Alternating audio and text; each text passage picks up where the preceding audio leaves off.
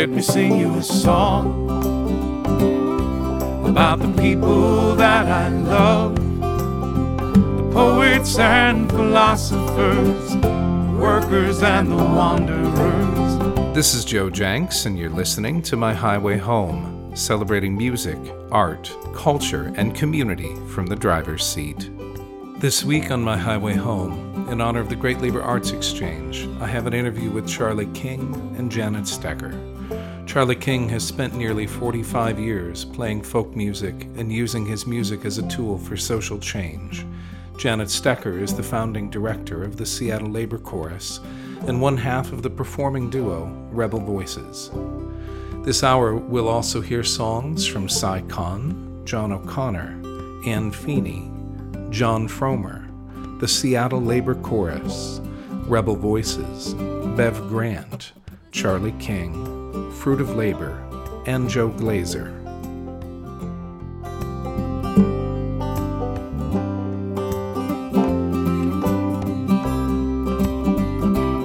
I'm here at the Great Labor Arts Exchange with Janet Stecher and Charlie King. Both of these individuals have been involved in the Great Labor Arts Exchange and in the labor heritage community in the United States for many, many years. Many, many, many, many years. Charlie, even longer than Janet. Are you the oldest one on the block? Of the three of us? Yes. In every way, In yes. every way. In every way, I am the oldest. How did you get to know about uh, the Great Labor Arts Exchange first? I read a folk newsletter with a small article by Mike Seeger, who had been to one of the early um, song exchanges and saying that it was a really positive experience for him. And so I made it to the next year's arts exchange. And uh, we had a welcoming ceremony, and uh, we uh, the welcoming ceremony was to take an index card and write your name in the middle, and then on each corner you put like where you come from and uh, blah blah blah and blah blah blah. And in the upper left-hand corner you put the name of the union that you belong to. And if you didn't belong to a, mo- a union, then you wrote shame in the upper left-hand corner. So I went home after the Great Labor Arts Exchange and joined the Musicians Union. So it was an effective organizing tool. Do you usually respond to shame that way? I'm Irish Catholic. Yes, okay, there we go. You're Jewish, you respond to guilt. It's not, it's, it's a nuanced difference.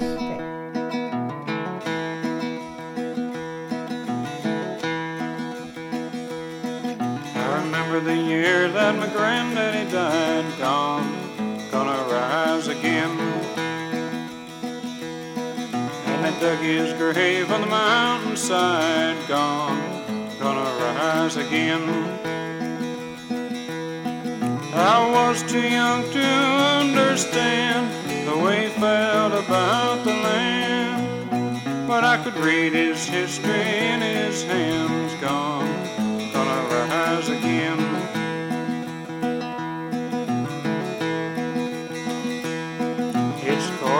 Corn in the crib apples in the bin, gone, gonna rise again. Ham in the smokehouse and cotton in the gin, gone, gonna rise again. Cows in the barn and hogs in the lot, you know he never had a lot. But he worked like the devil for the little he got, gone, gonna rise again.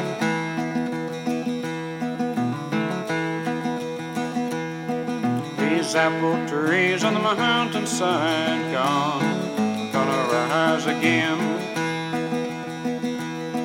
He planted the seeds just before he died, gone, gonna rise again.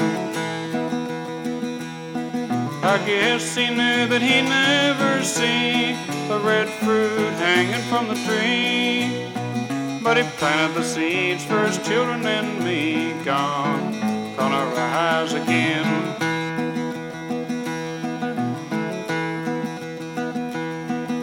High on the ridge above the farm, gone, gonna rise again. I think of my people that have gone on, gone, gonna rise again.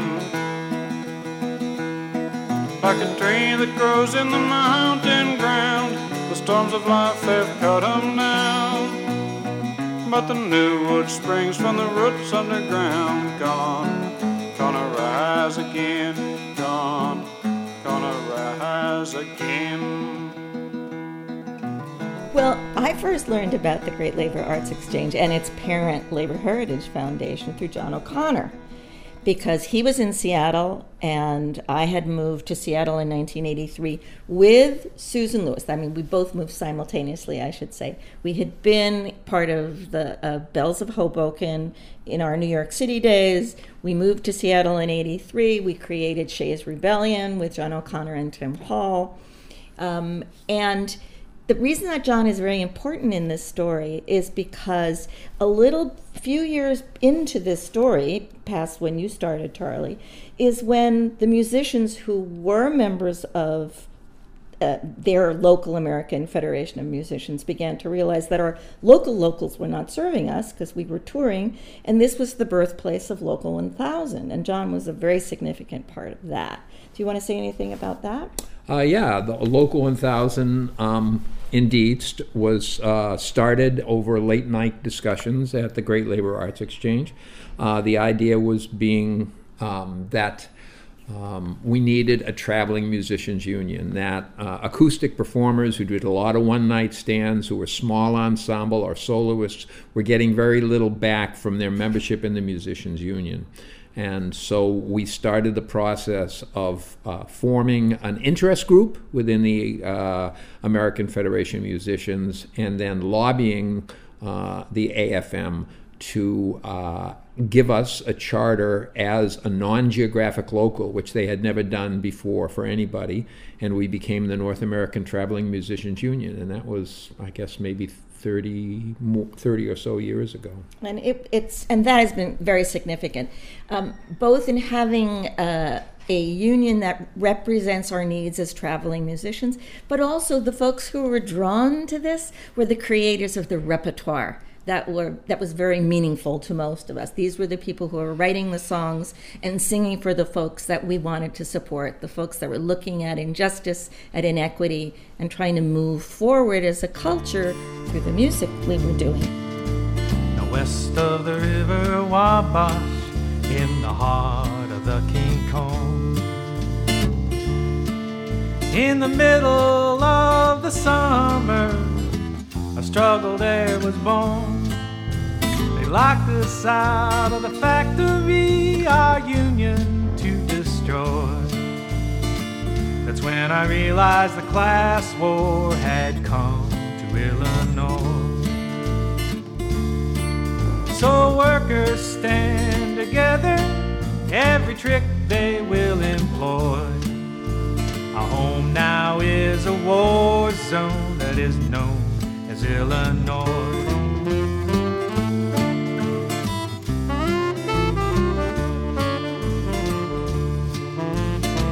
We've given them our best years, we gave our labor and our sweat. And when they wanted overtime, well, we were there, you bet.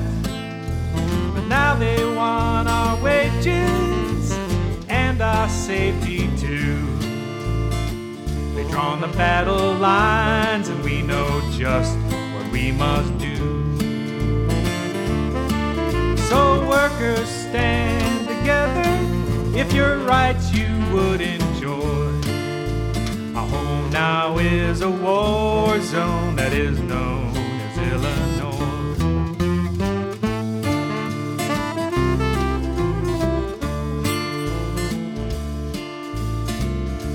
times they are a changing, yeah, the writing's on the wall. There was a time when we'd sit down, but now they want it all. I used to think that labor wars were a thing of the distant past. But brother, I can tell you my perception is changing fast. So workers stand together, don't fall for the boss's ploy. Our home now is a war zone that is known as Illinois.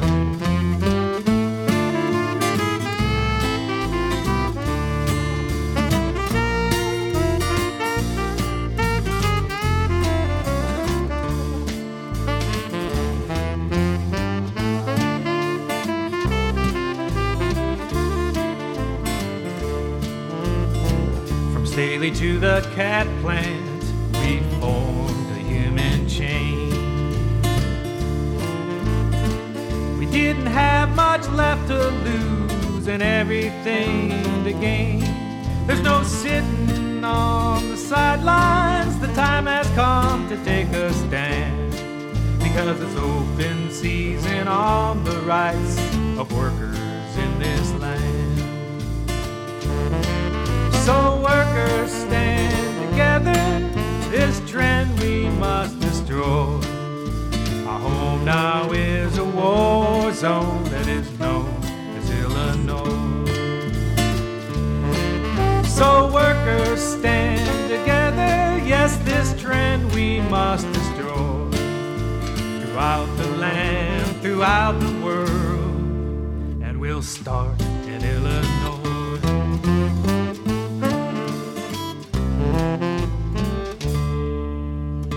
At this point, it would be significant to say that most of the folks at the table were white men.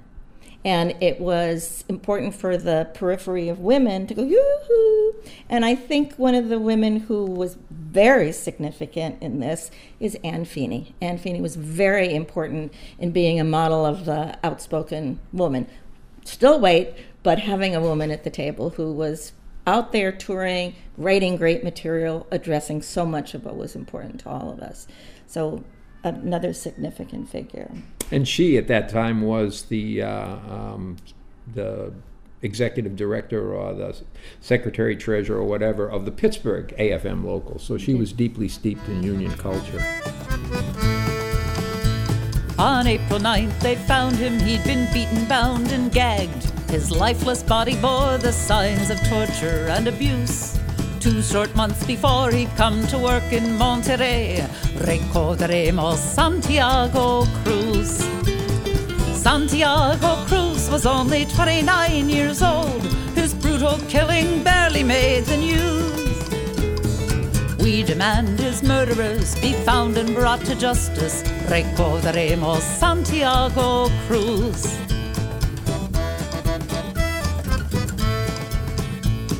Each year, tens of thousands cross the border heading north to pick the crops and labor at the jobs Americans refuse. One man headed south to try to end their exploitation. Recordaremos Santiago Cruz. Santiago Cruz was only 29 years old. His brutal killing barely made the news. We demand his murderers be found and brought to justice. Recordaremos Santiago Cruz. Now the day is coming soon when all the workers in the fields will finally get a living wage for all that they produce. And when the smugglers disappear and the last coyote starves, recordaremos Santiago. Santiago Cruz was only 29 years old. Cual cobarde su luz. We demand his murderers be found and brought to justice. Recordaremos Santiago Cruz.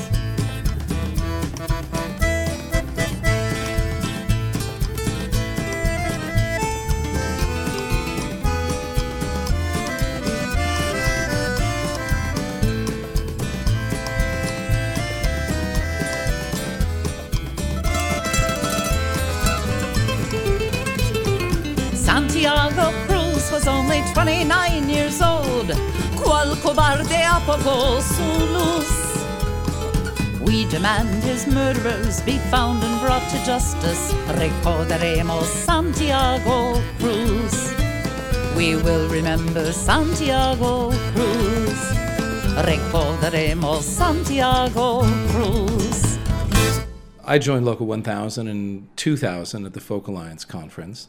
Uh, and Charlie, I found out over the arc of about an 18 month period that you had been involved in the early days of Local 1000, of the People's Music Network, and of the Great Labor Arts Exchange. And it was part of when I realized that I had found my tribe. Uh, my one of my sisters had given me one of your recordings when I was in middle school. Uh, maybe it was early high school. Food, phone, gas, lodging, mm-hmm. um, and I loved every song on that record. And I just thought, you know, when I found my professional life weaving me on multiple points of entry into the same circles you were traveling in, I felt like I had finally, you know, I had found my tribe. I see a lot of correlation between these three organizations, although they're very different.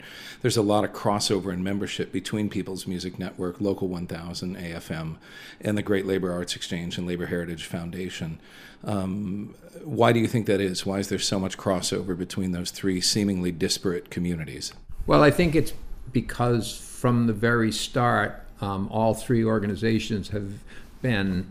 Um, supported by, attended by, um, built up by people that make music that um, tries to address issues of social justice, freedom, um, diversity, equity.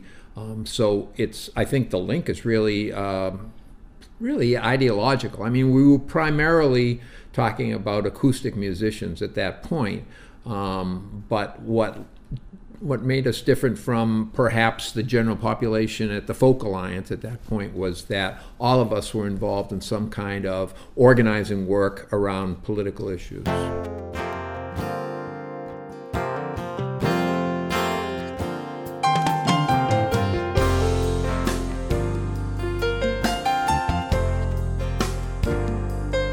We need the Buddhists and the Baptists And Catholics too, the atheists and agnostics, Muslims and Jews.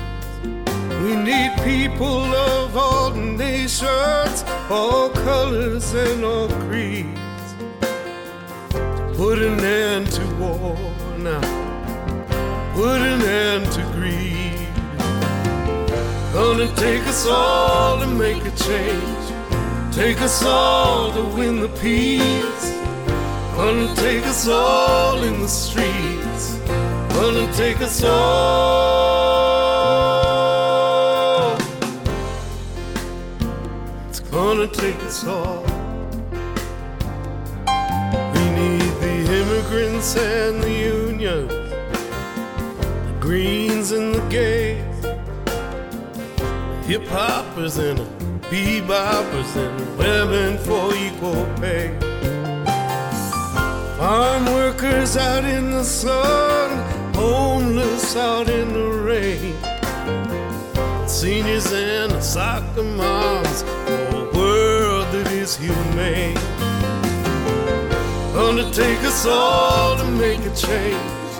Take us all to win the peace. Gonna take us all in the street gonna take us all. It's gonna take us all.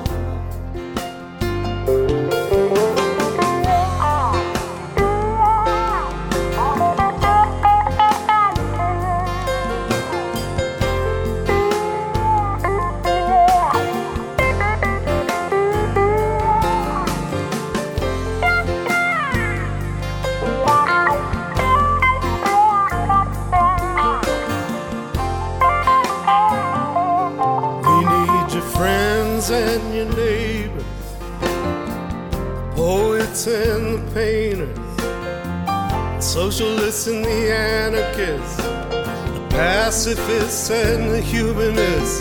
Every culture and community takes black and white and brown.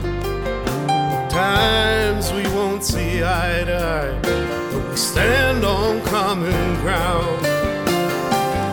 Gonna take us all to make a change, take us all to win the peace. Gonna take us all in the streets. Gonna take us all, all to make a change.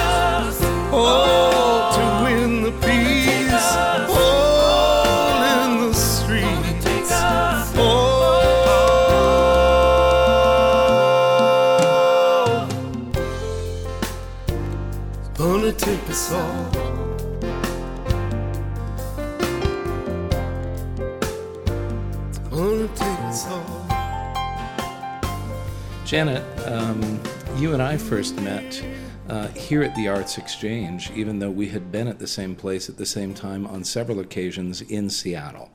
Uh, I lived in Seattle from 94 to 2001.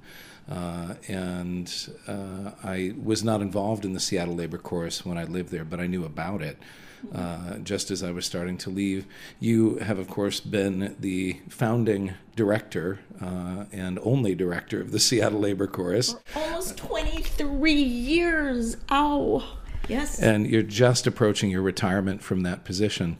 Uh, I was curious to hear you talk a little bit about your history with the chorus, about why it was founded, uh, and what you see as the, the role that it has served in the community. Part of the story is that Pete Seeger was the uh, essential kernel um, that created that pearl. I just probably am I mixing my metaphors? Piece of sand, grain of sand. There we go. Uh, because he was invited out to come to the Northwest Folklife Festival, and his requirement was that there be a labor chorus to back him up. And there were lots of, and we had three months' notice for this. No place to rehearse, no repertoire, no members. But with folks like Bob Barnes and Lou Truskoff and uh, Scott Reed, they began they reached out. They began to reach out into the labor community, into the folk community and say, who wants to raise their voice for justice? And indeed, the, we got 100 plus people. The Carpenters donated the space. Jeffrey Fairweather from the New York City mm. Labor Chorus gave us the repertoire and said that he would come out for the weekend to conduct. But mm. there was no one to teach the material. And I had already said no to the brothers that I mentioned um, to be part of this because they were nuts. There was no way we could do it in three months. But after these masters of stone soup, who said, Come, all we need is a place. End of this. then, lo and behold, the broth was boiling. And it was like, Janet, could you just teach? It's like, I don't know. I've never conducted. I can, I can teach individuals how to harmonize. I know how to arrange songs, but I've never taught a hundred people how to sing together. So they taught mm. me how to teach them. That's pretty much what occurred. And after that fabulous experience that we had at Folklife, about 50 of them decided that they wanted to continue and they asked me to be the director and i continued to learn how to teach and how to conduct and i made up all my little old hand signals my that most of what occurred in our rehearsals was that every song was set in some history of what we were singing about why it was important to us and there was an emo- psycho emotional framing of why it was we were doing it and it because I tend to wave my hands ar- around a lot when I talk, each one of those hand signals eventually represented a feeling that we shared about the song. And by the time we hit the stage, only the hand signal remained. But it could evoke all of that historic framework, all of why it mattered to us, why we were there to serve, whether it was to educate or sustain the spirit or keep on keeping on or whatever. There are many reasons why we sing. That's what was part of it, and that's remained. And that's been awfully fun and very uh, heartwarming. More than, I believe, if I could know where my cockles sat, my cockles would be warmed as well. They let me play them they let me that's this group of 40 or 60 depending upon the year or 80 we they allow me to play them as if they are strings of an instrument. They are so willing to be taken through the musical and emotional and historical components of what we are singing together. That every single time we sing it it's fresh. It's not a cassette. We have created this together in the moment for this particular audience and for this particular reason. And that is the best of all. It's been wonderful. Out along the harbor reach, boats stand dried up on the beach, ghosts like in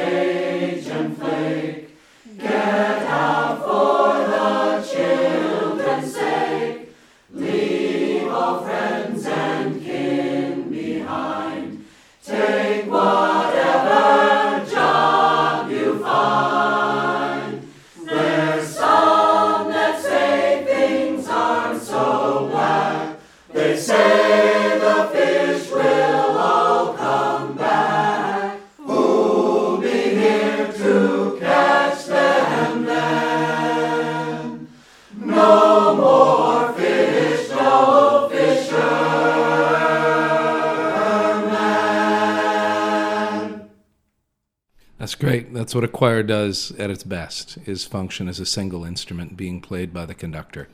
And uh, yeah, that's that's And- great. And I, I'm honored. I really am honored Yeah. that they trust me. I keep coming back, so it must have worked. And you and Susan Lewis also have an ensemble together called Rebel Voices. Yep, we've been singing together for more than half of our lives. This is, re- and we're old, so this is really long time. Susan and I met in New York City when I was coordinating an international exchange program, and Susan was a waitress down in Lower Manhattan and wandered into our office because she wanted to go abroad and uh, on one of our exchange programs um, to a place where she could use English because she didn't have any other languages. And this was the international division of the YMCA, which in the middle of the 70s was the only organization permitted to have an exchange program with the Soviet Union. So our banter on stage is that we met when I sent Susan to work in a camp in Siberia, which is literally true, but it was a children's camp. and this exchange program was it was part of our, our peace movement. Um, and when she came back, part of the requirement was please come into the community and talk about your experiences, because we believed that if you know someone, it's harder to kill them. If you trust that there's humanity everywhere, we're we're going to have a better chance of keeping this keeping each other alive. Um, and we became friends because she was in the neighborhood and was two years into the friendship when we were sitting in somebody's car in Greenwich Village and Joni Mitchell came on the radio and we both started singing harmony simultaneously. It's like, I know you sang. I know you sang. And that's when we started singing international folk songs for American students and American folk songs for international students. And we met Marcy Boyd, who was part of the People's Music Network, and we got all her original songs. And she introduced us to Charlie and the and Bright Morning Star and this whole host of people who are writing such wonderful songs about a breadth of deepening and broadening our humanity and making a difference. With Marcy, we formed the Bells of Hoboken. That was a fabulous trio. And over the years, we've moved around the country. When we moved to Seattle, we joined John O'Connor and Tim Hall and created Shays Rebellion. That lasted for a few years and was fabulous. It was just wonderful. And then finally, we recognized as the boys left that, okay, we're going to be a duo. So for the last 30 years, we've been just Rebel Voices. And we took that name from the book by Joyce Kornbluh, which were the po- songs and poems of the IWW. And we asked permission, and she let us. She said, yes, we could call ourselves Rebel Voices. You're listening to My Highway Home with Joe Jencks.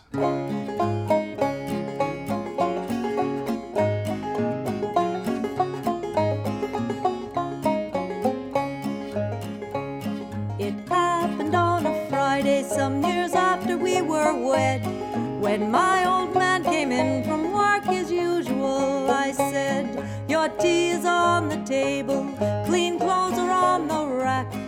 Your bath is almost ready, I'll come up and scrub your back. He kissed me very tenderly and said, I'll tell you flat.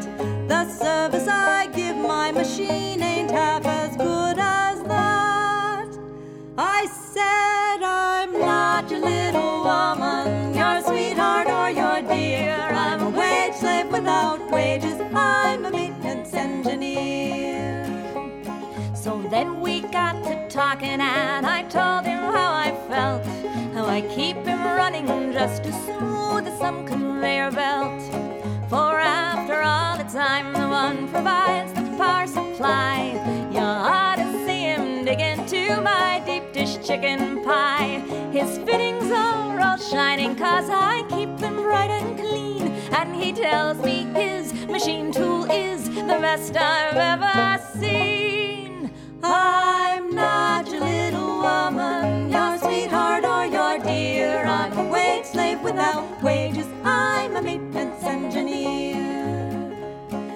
Terms of my employment could make your hair turn gray. I have to be on call, you see, for 24 hours a day. I quite enjoy the perks though when I'm working through the night, for I get job satisfaction. Well, he does, and then I might. If I keep up full production, I shall have a kid or two for some future boss to have another labor force to. I'm not your little woman, your sweetheart or your dear. I'm a wage slave without wages. I'm a maintenance engineer.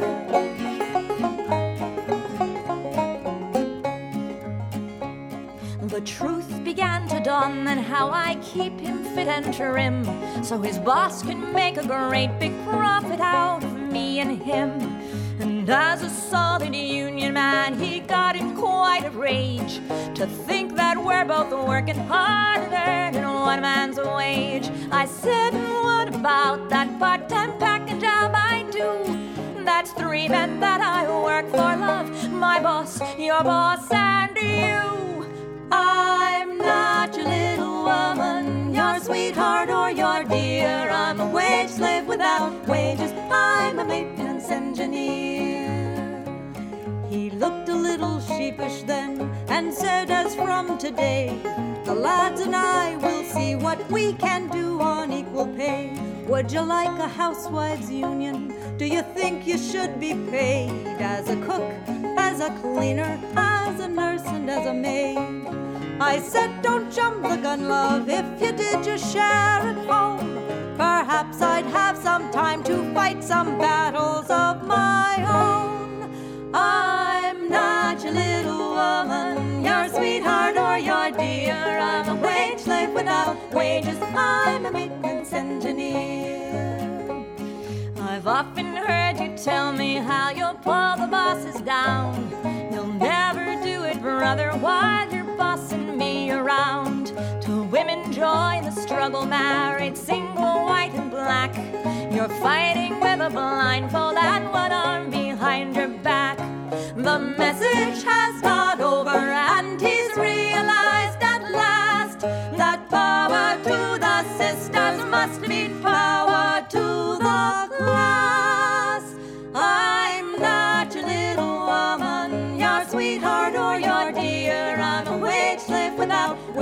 I'm a maintenance engineer. I'm not your little woman, your sweetheart or your dear. I'm a wage slave without wages. I'm a maintenance engineer. And now we've got that settled, let's go out and have a beer. I definitely would not say just rebel voices. uh, the two of you together really create magic.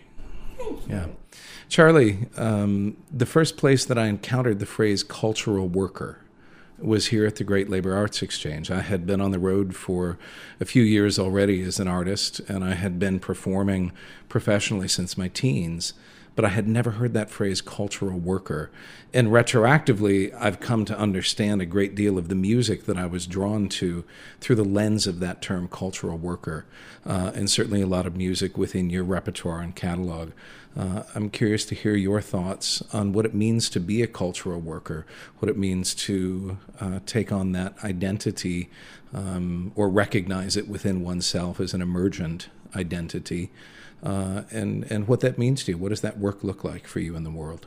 Well, I first heard the uh, or, or, had the term cultural worker applied to me, and first heard it uh, back in the uh, around 1970, 19 no, around 1972, I guess it was uh, that uh, Hostos Community College, uh, primarily Hispanic community college in the Bronx, went on strike. The students went on strike. It was about uh, tuition going up or, or instituting tuition. Anyhow, they, they uh, occupied the campus and uh, they were running it as a free university. And I went up to, because I sing songs, and I thought, you know, maybe I can sing some songs for the students at Hostos.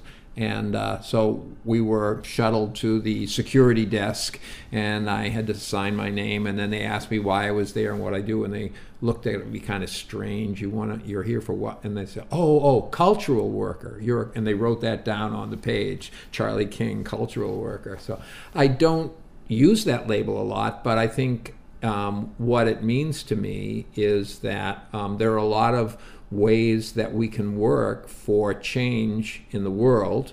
Uh, there are a lot of causes and activists that can be supported in the world, and one of the ways we can do that is with uh, um, the culture expression that comes naturally to us. And I think for the three of us, that's that's singing songs.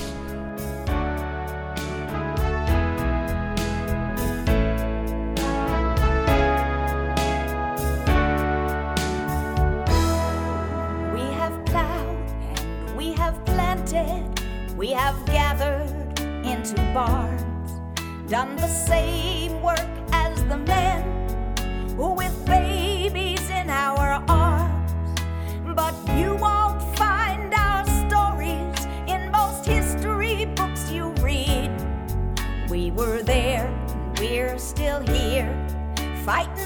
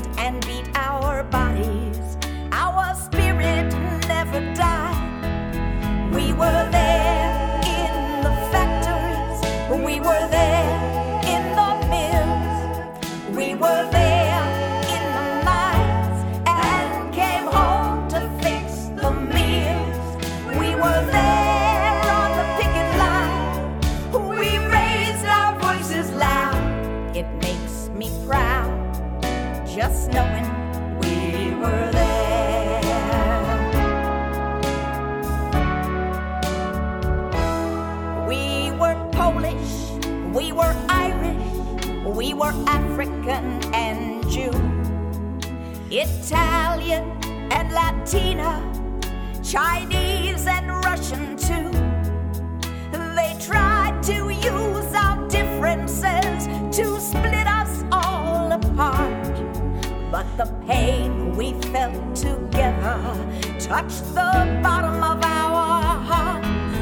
We were there in the factories, we were there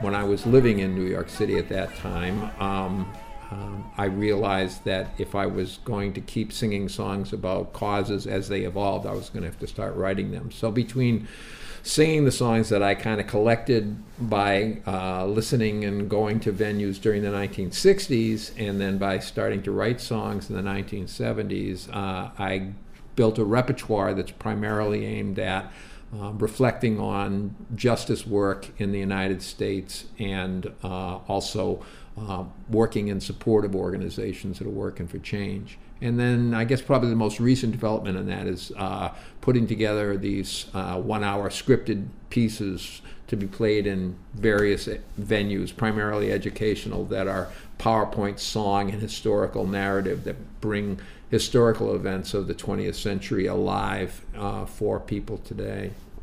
The first program that I saw you give like that was about Sacco and Vanzetti. It was at a People's Music Network gathering, I think.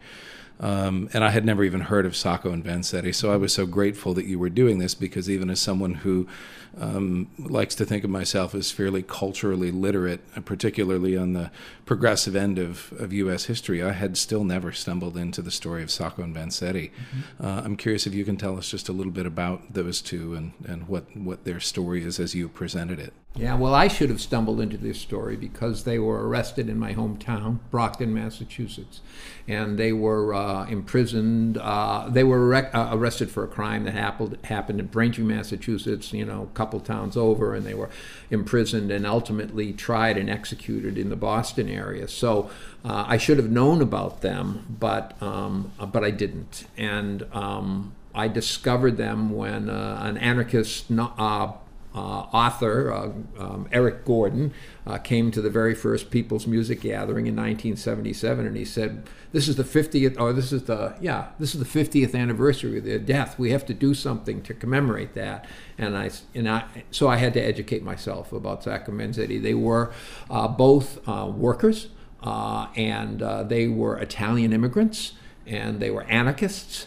and they worked to um, create workplace justice, and they ended up, uh, like a lot of Italian immigrants, on the hit list of the uh, Attorney General of the United States, and they were arrested in uh, in West Bridgewater, Mass, and charged with murder and robbery at a, a Braintree shoe factory that was miles away from where witnesses knew them to be at the time. Um, but their witnesses were all written off because they were other Italian immigrants from their own communities. So it was a, a chance to read about Sacco and Vanzetti, and there's a lot that's been written about them, both fictional and, and uh, nonfiction. And uh, probably the biggest instruction I got was to get Woody Guthrie's album, which Moe Asch commissioned for the 25th anniversary of their death. Um, and it's a whole string of songs that Woody wrote about Sacco and Vanzetti.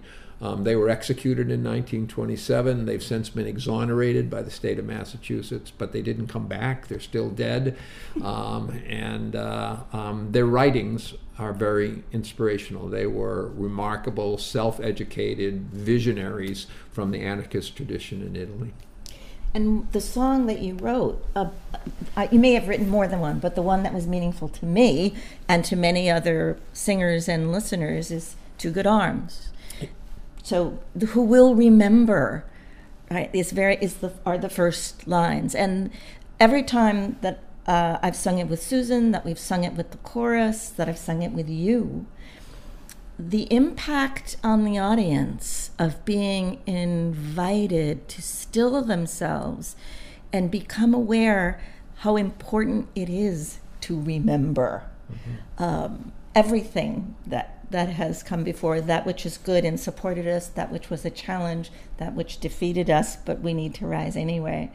Uh, and that at, by the end of the song, and we've unzipped our listener, we've unzipped ourselves to become very vulnerable to this tragic piece of history. By the end of the song, we are recommitting. We will remember. Mm-hmm. And um, can you just sing that last line? we will remember. Um, we will remember this good shoemaker.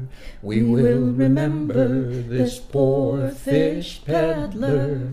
We will remember all the strong arms and hands that never once found justice in the hands that rule this land.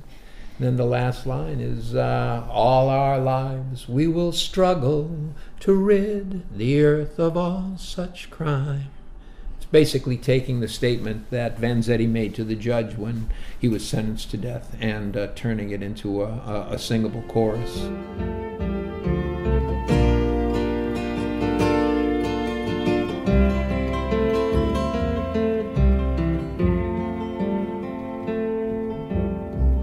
Who will remember a hand so white and fine that touched the finest linen, that poured the finest wine.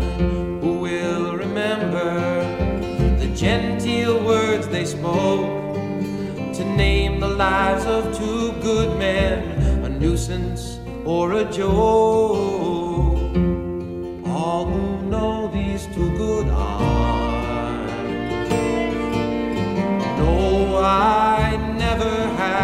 rob or kill.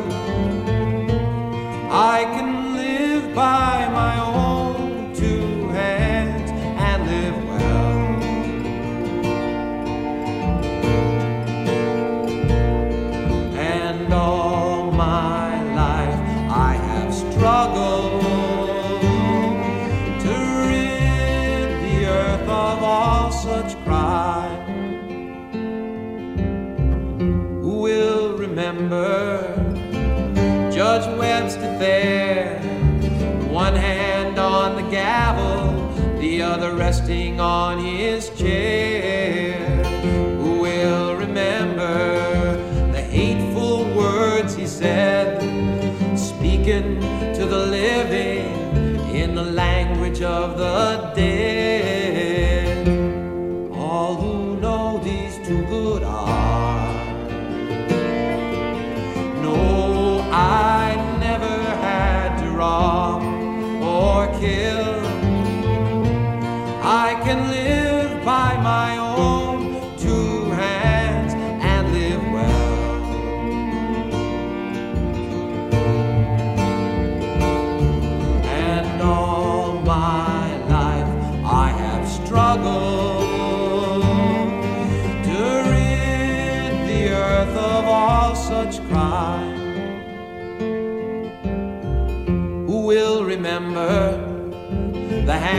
Upon the switch that took the lives of two good men in the service of the rich. Who will remember the one that gave the nod, or the chaplain standing near at hand to invoke the name of God?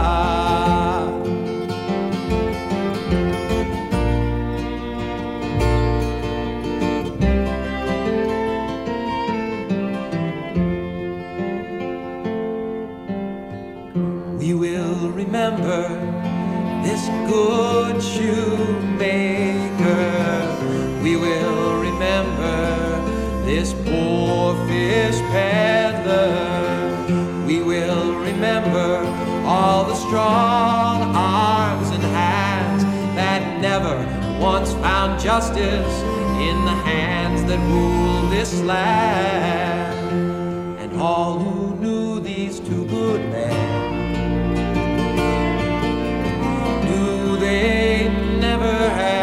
or kill. Each had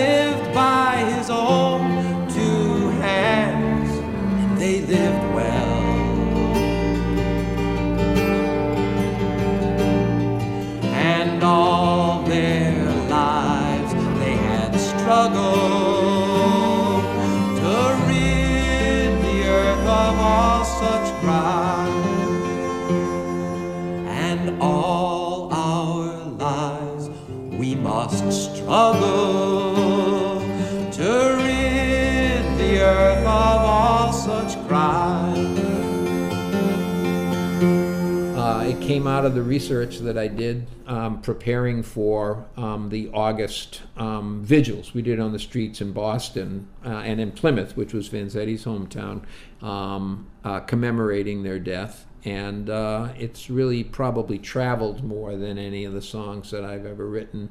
Ronnie Gilbert, who was herself a great labor historian and who knew the Sacco and Vanzetti story, brought it to Holly Near. She sang it, and lots of people have heard it because of that. It's been sung in a lot of different countries. So it's um, it's been it was uh, pretty much a gift to me. I don't have a lot of recollections of writing it, but it it, it has uh, legs. And I'm hoping to live another eight years singing so I can sing it for the 100th anniversary of their death and the 50th anniversary of the song. Before we wrap up, since we are gathered here uh, at the Tommy Douglas Center in Silver Spring, Maryland, for the Great Labor Arts Exchange, uh, I would like to hear each of you reflect a little on why you think this particular cultural community within folk music, within the world of, of labor culture, is significant. Why, why does it matter that this gathering keeps happening?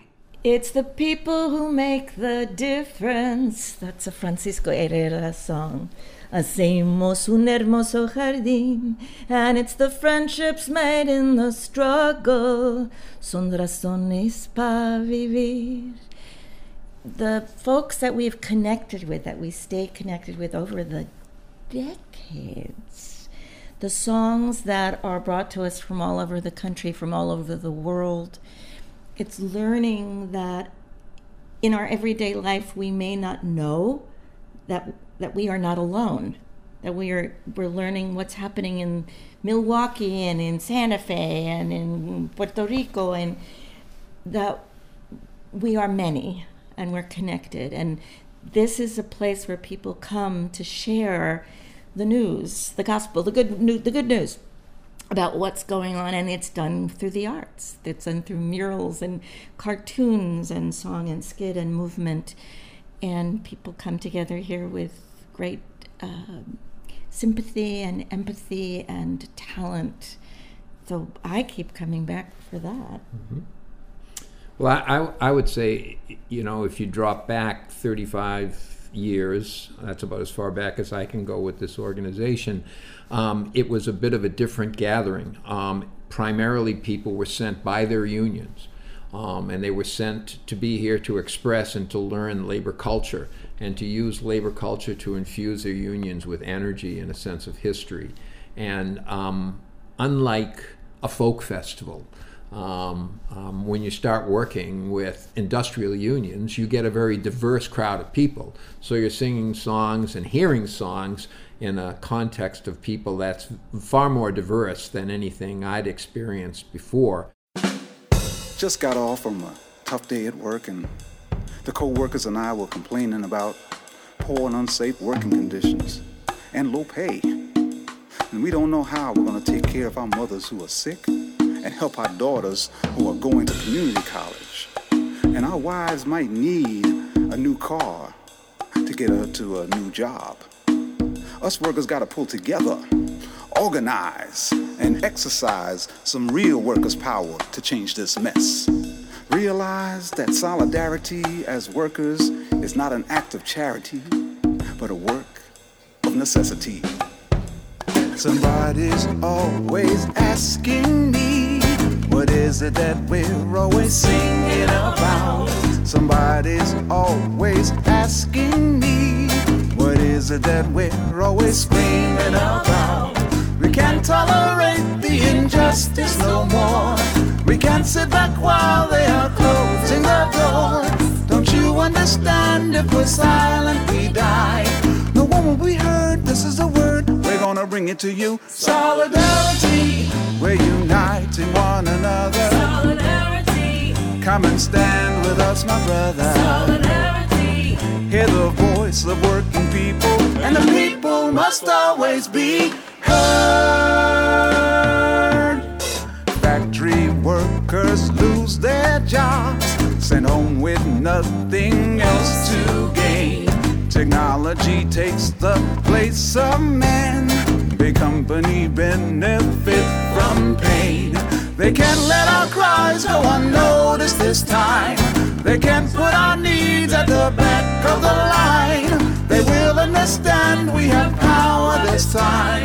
So lift up your voice, you have a choice. We're gonna bring it to you. Yeah. We're uniting one another. And stand with us, my brother. Solidarity. Hear the voice of working people, and the people must always be heard. No, they can't let our cries go unnoticed this time. They can't put our needs at the back of the line. They will understand we have power this time. So lift up your voice, you have a choice. We're gonna bring it to you. Yeah. Uniting one another. Solidarity. Come and stand with us, my sister. Solidarity. Hear the voice of working people, and the people must always be heard. And the people must always be heard.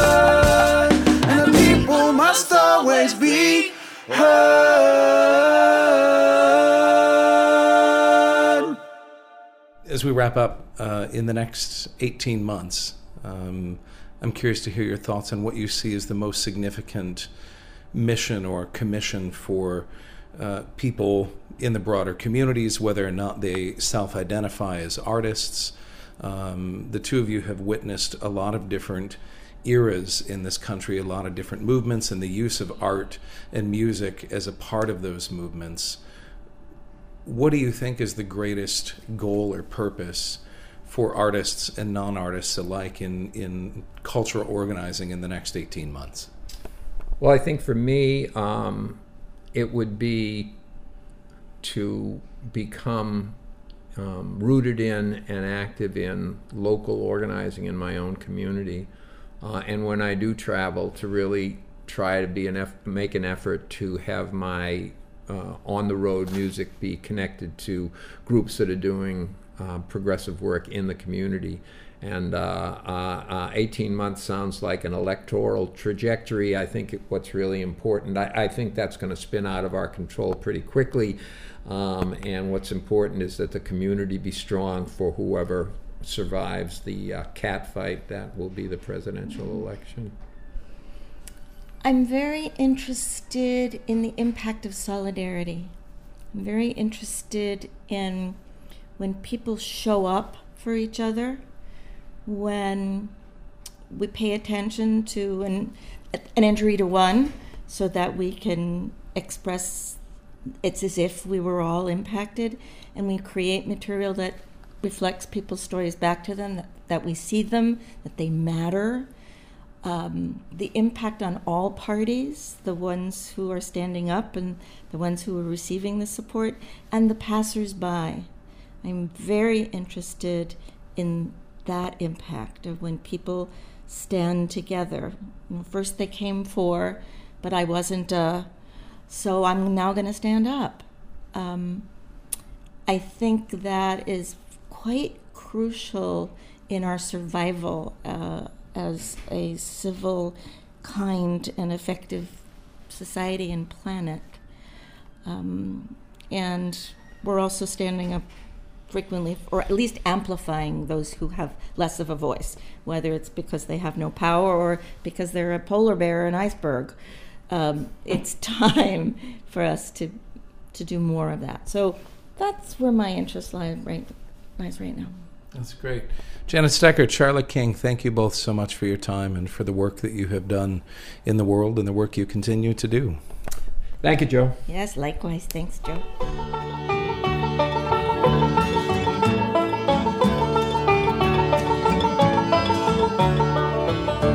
Oh, why don't you work like other men do? How the hell can I work when there's no work to do? Hallelujah, I'm a bum. Hallelujah, bum again. Hallelujah, give us a hand out to revive us again. I went to a house, I asked for some bread. The lady came out, said the baker is dead. Hallelujah, I'm a bum. Hallelujah, bum again. Hallelujah, give us a hand out to revive us again.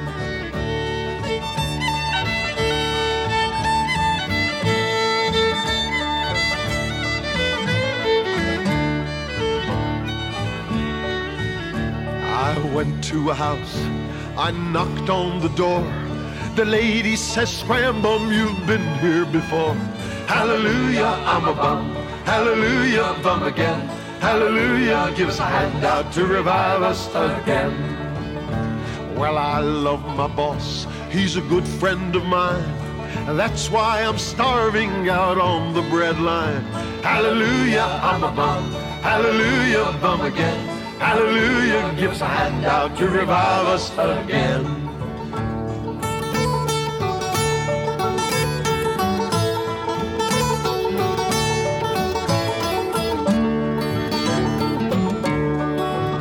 Now, why don't you save all the money you earn? If I didn't eat, I'd have money to burn. Hallelujah, I'm a bum. Hallelujah, bum again. Hallelujah, give us a hand out to revive us again.